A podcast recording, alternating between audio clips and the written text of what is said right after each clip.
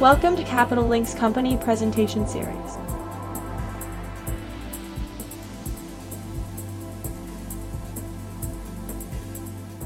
Good day to everyone. I'm Nicholas Bornozis of Capital Link, and I would like to welcome you to Capital Link's company presentation series. We have with us today the senior management of Euroseas, Mr. Aristides Pittas, Chairman and CEO, and uh, Dr. Anastasios Aslidis, Chief Financial Officer.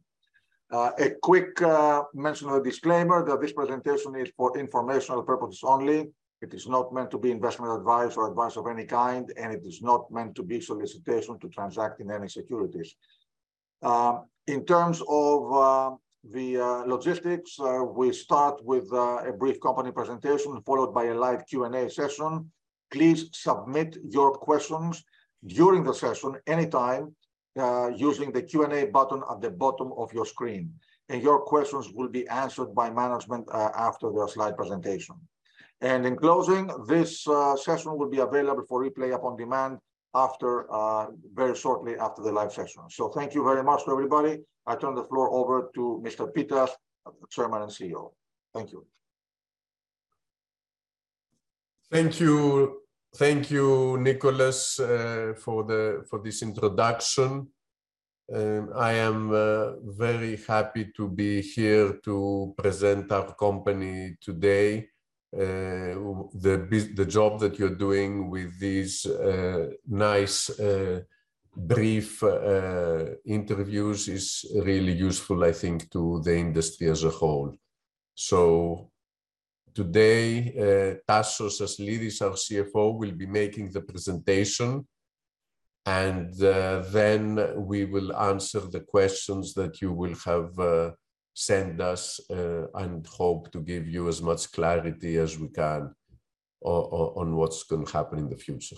So Tasso, with, without further ado, please get on with the presentation. Thank you very much, Aristide. Thank you, Nicholas. And let me add my thanks also to Capital Link for organizing this series and inviting us to participate. Before we start, I would like for a brief moment to draw your attention to this slide, which states that we'll be making in this presentation forward-looking statements within the meaning of federal securities laws.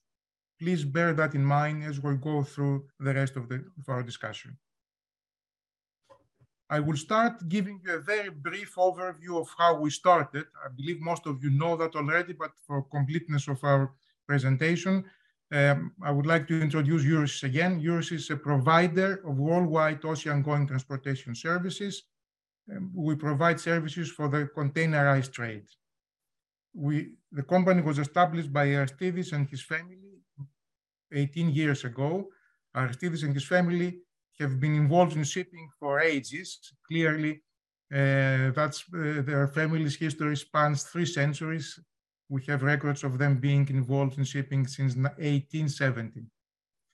Euroseas has a fleet of 17 vessels on the water, 10 feeder ships and seven intermediate container ships with a cargo capacity of about 53,000 20 full 20 foot equivalent units or TEUs, and also has a nine vessel new building program with deliveries scheduled to be this year and 2024. And after the delivery of these vessels, our total carrying capacity will increase to 75,000 TEU about. We pride ourselves for our long involvement in shipping and experience in ship owning and ship management. As I mentioned, we accessed the capital markets in 2005 and listed on NASDAQ in, in 2007. Aristides and myself, who might be called veterans of the industry, we have more than 30 years experience in the sector. Our Chief Administrative Officer, Simon, Simos Pariaros, has also more than 20 years experience in shipping, and we all have been with the company since inception. Also, the members of our board, all the members of our board hold leading positions, not only they hold leading positions in their respective industries, but they have long investment experience in shipping. We manage our vessels through Eurobulk, an affiliated company, was established in 1995 by Aristides and is a, a player and a manager well respected in the industry for its efficient and safe operating track record. We consider our group to be vertically integrated. We provide services along the entire range of ship management, and we have developed strong relationships with charterers, suppliers, bankers, and other industry players. Having made that quick introduction of Euroseas, let's talk first about the sector, about the container ship sector. And let's start doing that by taking a snapshot at where we stand in terms of rates and prices. This slide, slide six, shows on the left side the development of containerized container charter rates over the last 20 years, and on the right side, the same thing for 10-year-old vessel prices. What is striking from these charts is that over the in the last two years, we, we registered all-time highs for both rates and prices. Previously to that, the highest levels in the industry were observed almost 20 years ago during 2004 and 2005. And after that, after the financial crisis, there is a long period from 2011 to 2020 of about 10 years of pretty miserable, should I say, should I say level of rates. The pandemic, to some extent surprisingly, but easily explainable, um, provided the, the point where a new level has been registered for rates and prices. A combination of changing demand patterns and preferences and, and the supply situation from a tight supply created that significant spike uh, in, in the sector.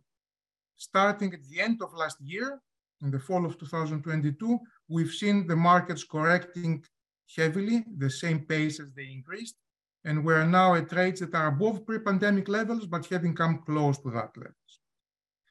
Clearly, level, uh, rates are formed by the interaction of two forces in the market, supply and demand, and we'll take the next three or four slides to talk in a little, in a little more detail about the trends that are emerging on those two components. Let's start with demand. This slide here, slide seven, shows the world economic growth on the top line and tries to correlate it with the containerized trade growth. If you plot those two lines, and you can see the chart at the bottom of the slide, at least visually, there is a pretty strong correlation between the world economic growth and the level of the containerized trade. In 2022, we've seen trade, world economic growth to drop to 3.2%, according to IMF, as compared to 2021, with the containerized trade growth reacting even more um, aggressively downwards. We expect to register, according to, to Clarksons, a 5% decline in containerized trade. In 2023, Clarkson, Clarkson expects little change in containerized trade, about negative 0.3%, essentially flat, while we expect to see containerized trade increase again in 2024. That's the half, half of the equation, the demand side. Let's look now, at the supply side. This slide takes a snapshot of the current fleet, container fleet situation. At the bottom of the slide, we show the order book of the fleet as a percentage of the fleet. You can notice here that just before the pandemic started, the order book as a percent of the fleet was at its lowest level ever, creating a tight supply situation. During the high rates of the pandemic, or owners started ordering again, driving the order book to fleet ratio to a very respectable and quite high 28.3% of the fleet. Typically, order books are delivered over the next two to three years, and that means that, you can see that on the top right part of the slide, that the expected deliveries in 2023 and 2024 are between 9 and 10% of the fleet. Imagine about 0% demand growth against a 10% potential increase of the fleet, how much more pressure on the rates it could exert. The fleet might not grow 10%, it might grow less because certain ships might find it uneconomical to continue operating uh, in such an environment. And there comes in play the age profile of the fleet that we saw on the top left part of the slide here. It's a rather young fleet, although still there is a good 10% of the fleet that is above 20 years of age.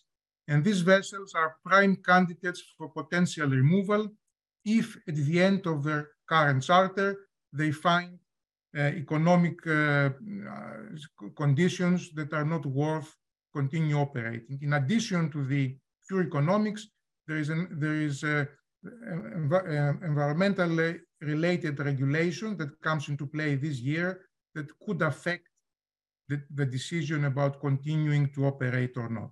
We'll talk a little bit about, about this a little later.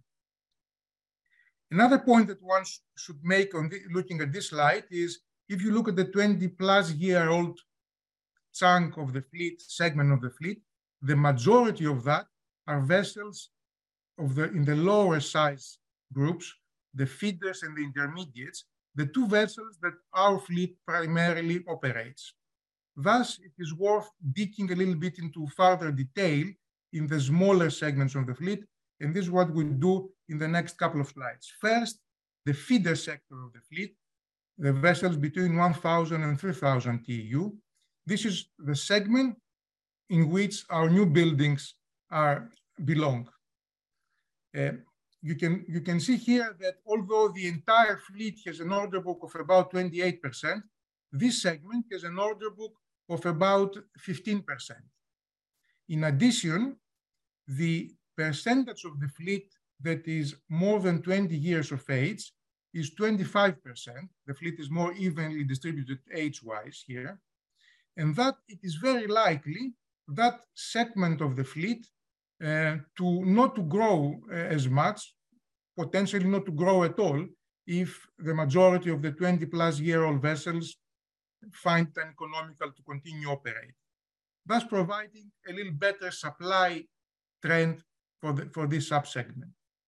Something similar is true for the what we call intermediate vessels, the 3,000 to 6,000 TEU vessels. We have six vessels operating, almost seven vessels operating in this sector, almost seven because the one is the other one is 6,500 TEU.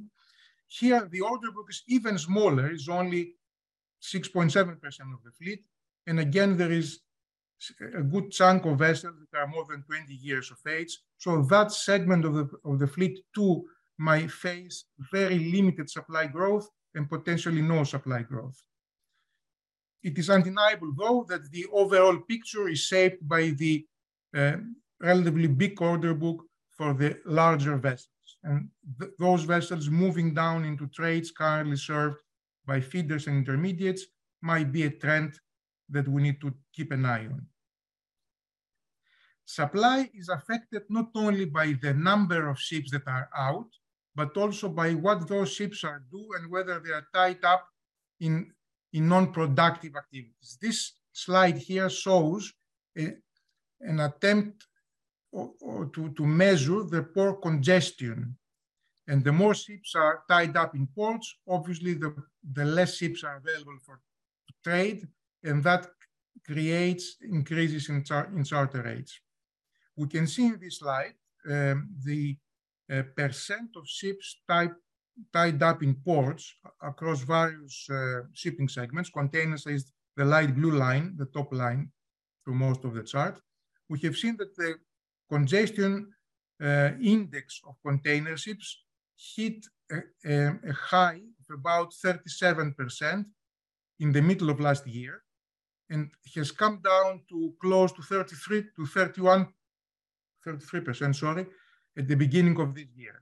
This 4% decline of the fleet that is in port is 4% more fleet available to trade and carry and carry cargo. So that is another factor that uh, has contributed to rates declining so quickly in the, in the last four months of 2022. And how that will develop obviously will affect the future availability of supply. Time to summarize our quick review of the segment.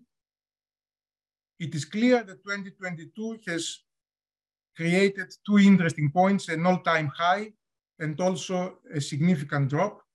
Uh, political and economic insecurity affected container shipping in the latter part of the year, and freight rates dropped significantly. The reversal also of port congestion created uh, effective more supply, and that contributed to, as we just mentioned. In 2023, market conditions are, are generally expected to, solve, to soften even further. As we discussed, demand is expected to be flat, and we expect significant supply to hit the market. And rates thus are expected to continue to move towards their historical average levels and possibly even break them uh, downwards. In 2024, there is a number of developments that are uh, emerging, which are very, which are quite difficult to assess yet. For one thing, geopolitical developments like the, hopefully by then ending the war of Russia and Ukraine uh, and, the, and its aftermath, and other global tensions will play a role, as well the overall economic conditions will affect demand for containerized, containerized trade. Uh, and in addition, as I say, uh, a potential help for rates could be if, if new environmental regulations result in more slow steaming, effectively removing capacity from the market and moderating the impact of deliveries. One thing that seems to be emerging is that the difference of the eco vessels, and all our new buildings are eco and fuel efficient vessels, with an older ship, that spread between charter rates is expected to increase. Final point here, before we switch to review our own, uh, the Euroseas position in the market, is that the smaller size vessels, where we operate between 1,000 and 6,000 TEU, are expected to perform relatively better because they have a healthier supply situation with much smaller order book and much older current fleet. I mean, without doubt, of course, cascading of larger vessels to trades currently served by the feeders and intermediate ships could mitigate any difference of supply demand between that sector and the larger vessels. Having talked and characterized the market segment we operate, I think it's time to spend a little bit of time to review how Euroseas is positioned in, the, in that environment. A very quick look first at our fleet. This slide shows you our current fleet on the water, 17 vessels, 53,000 TEUs, 17 and a half average age. And we have our new building vessels uh, that are will start being delivered in March this year and continue um, their deliveries throughout 24. These are feeder vessels, nine of them, total TEU 22,000 uh, of capacity. Six of them are 2,800 TEU vessels and three of them are 1,800 TEU vessels. Our fleet is chartered, and this, this uh, slide shows the chartering profile of our fleet. We used the opportunities offered to us during the last two years to charter the majority of our fleet in long-term char time charter rates. For 2023, for this year, more than 80% of our available days have secured our currently chartered at an average rate of more than $30,000 per day contributing an EBITDA of 136 million. Even for 2024, more than 50% of our available days are chartered, again at a rate in excess of $32,000 per day. Amongst the vessel charter are the first two of our new buildings with charters that extend even beyond 2025. Very quickly, we can review some of our financial highlights. For the first nine months of last year that we have published results, I mean, those nine months were very profitable. We had revenues almost, net revenues of almost $140 million, contributing earnings of more than 10, almost $11 per share on an adjusted basis to our, for our shareholders. EBITDA for the nine months was about was more than 90 million, and during the period, the average uh, rate that our fleet earned was more than 32, almost $33,000 per day. we have instituted in 2022 a quarterly dividend, and we have declared and paid 50 cents per share for each of the first three quarters of last year.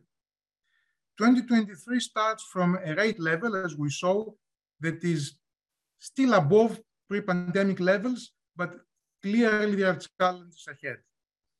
Our own contract coverage, which as I mentioned, is more than 70, more than 80% in 2023 and more than 50% in 2024, will largely shield our earnings from the current environment of low rates, and for sure will allow us to fund our dividend and the equity portion of our new building program. Of course, part of our new building program will be financed with debt. Looking forward, we expect to have a cash flow break-even level for the next 12 months of about $14,000 per day.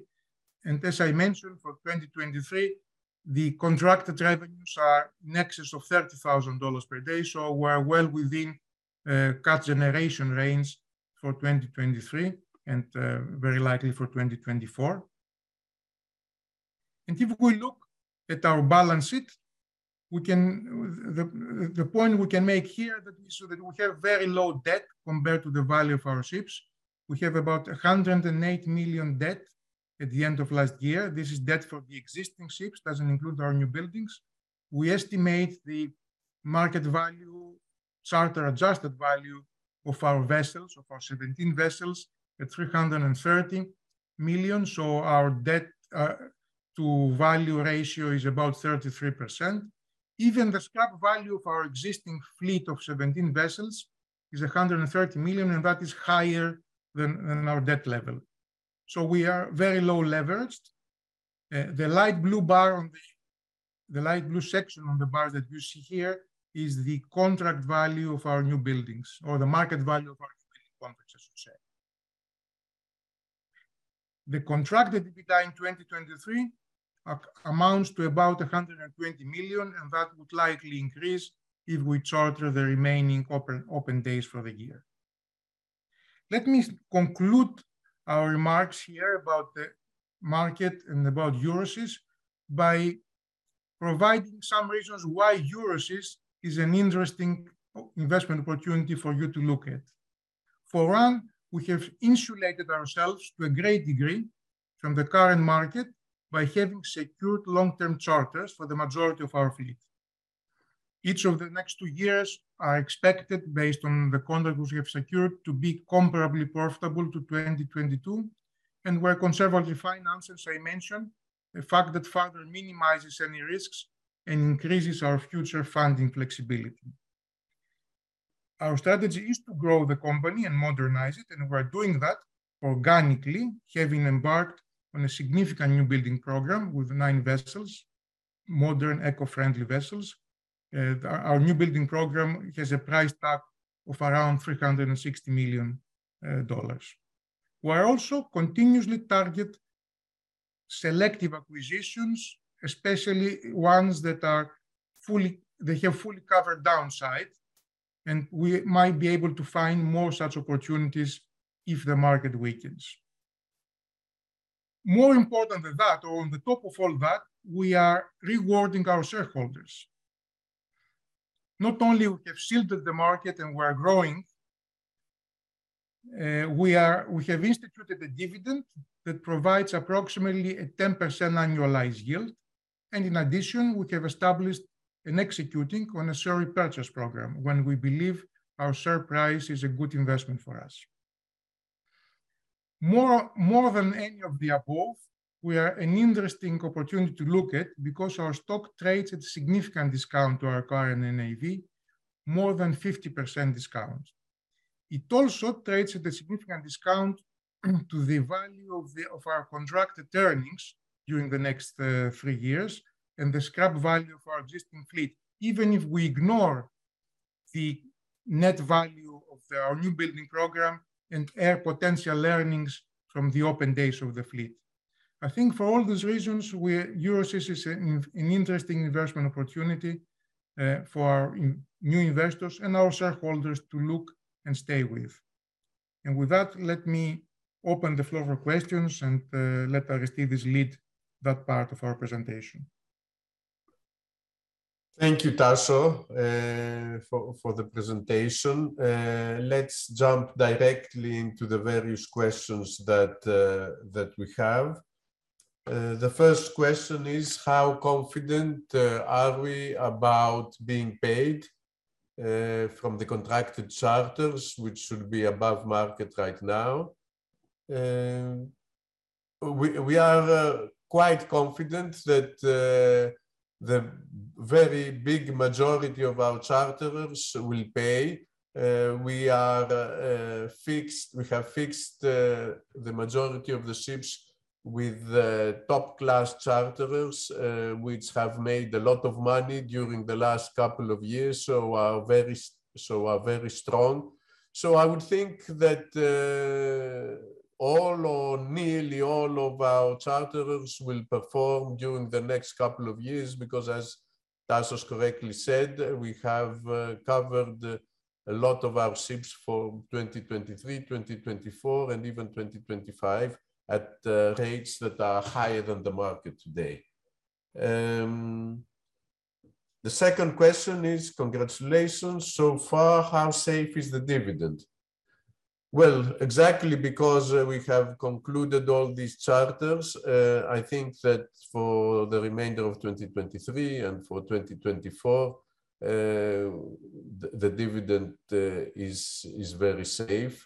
Uh, it yields about 10% on the current stock price, and I expect it to, to remain around those levels, except if we see fantastic opportunity and we need to jump in and uh, not pay a dividend or whatever. But this is not the intention.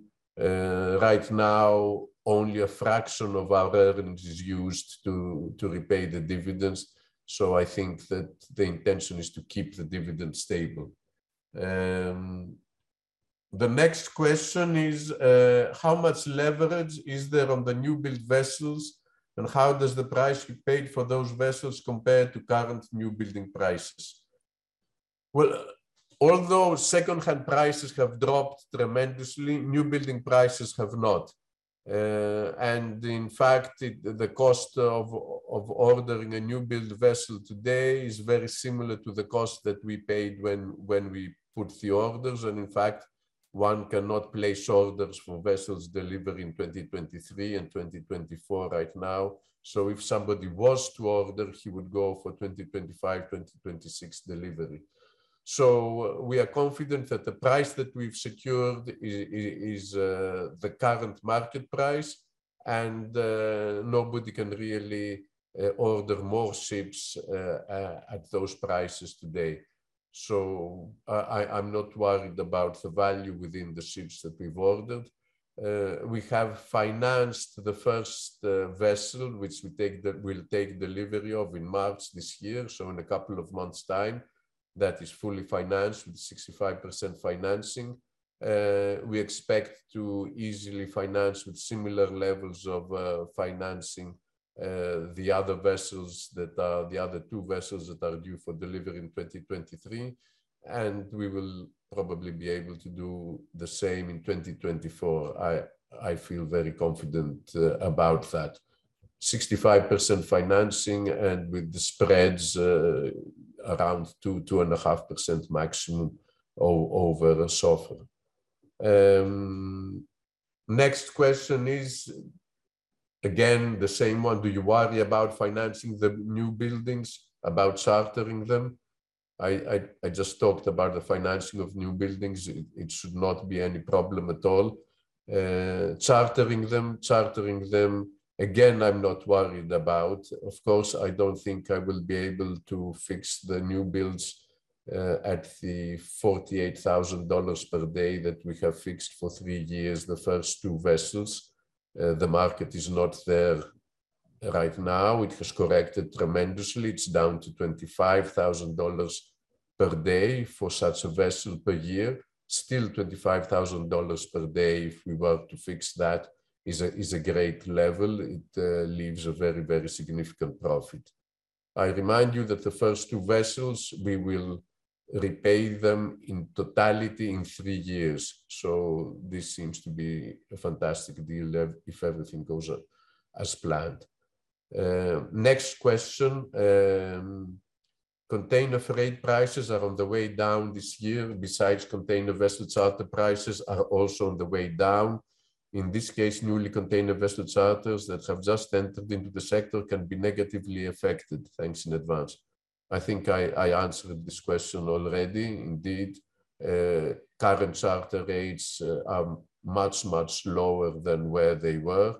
But uh, even today's levels are profitable levels, not as profitable as, as we saw during the last two years, where you know our stock price increased 10 times. I don't expect us to see such a return, but I do expect us to see Uh, a very stable market uh, for, for uh, our company uh, during the next couple of years, stock-wise at least, uh, and earning-wise.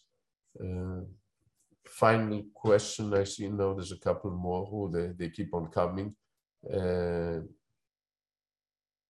How are the new builds being financed? Are there plans to sell vessels currently on the water to free up cash?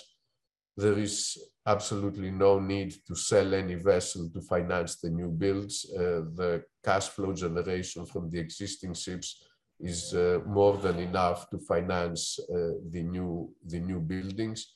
In fact, uh, the, there should be enough equity left there for us to continue both our dividend policy, our buyback uh, uh, and perhaps even buy an additional one or two vessels uh, if we see very attractive prices developing within the next months.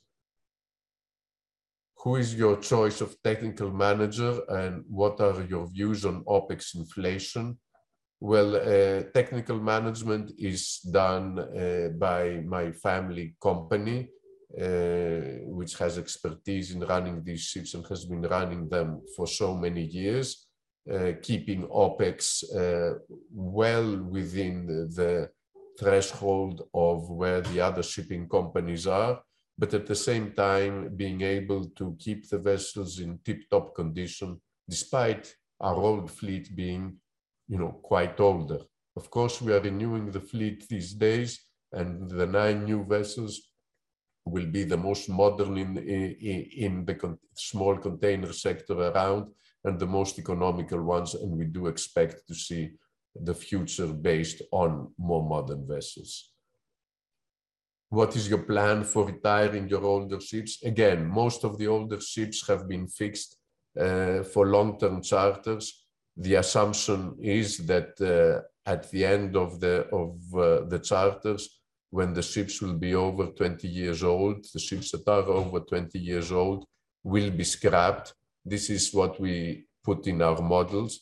Uh, it can only be better than that, not worse than that, um, depending on how the markets develop in one or two or three years when these charters expire. If they are good, we're going to pass them through a further special survey. But our main assumption in our model is that these vessels will be scrapped. Overall, you are very different position from all other shipping companies operating out of Greece even your webcast, webcast presentation. Are you also pure play in your webcasts over the past few years? Thanks. Well, thanks for, for the comments. I, I, I take that as a compliment.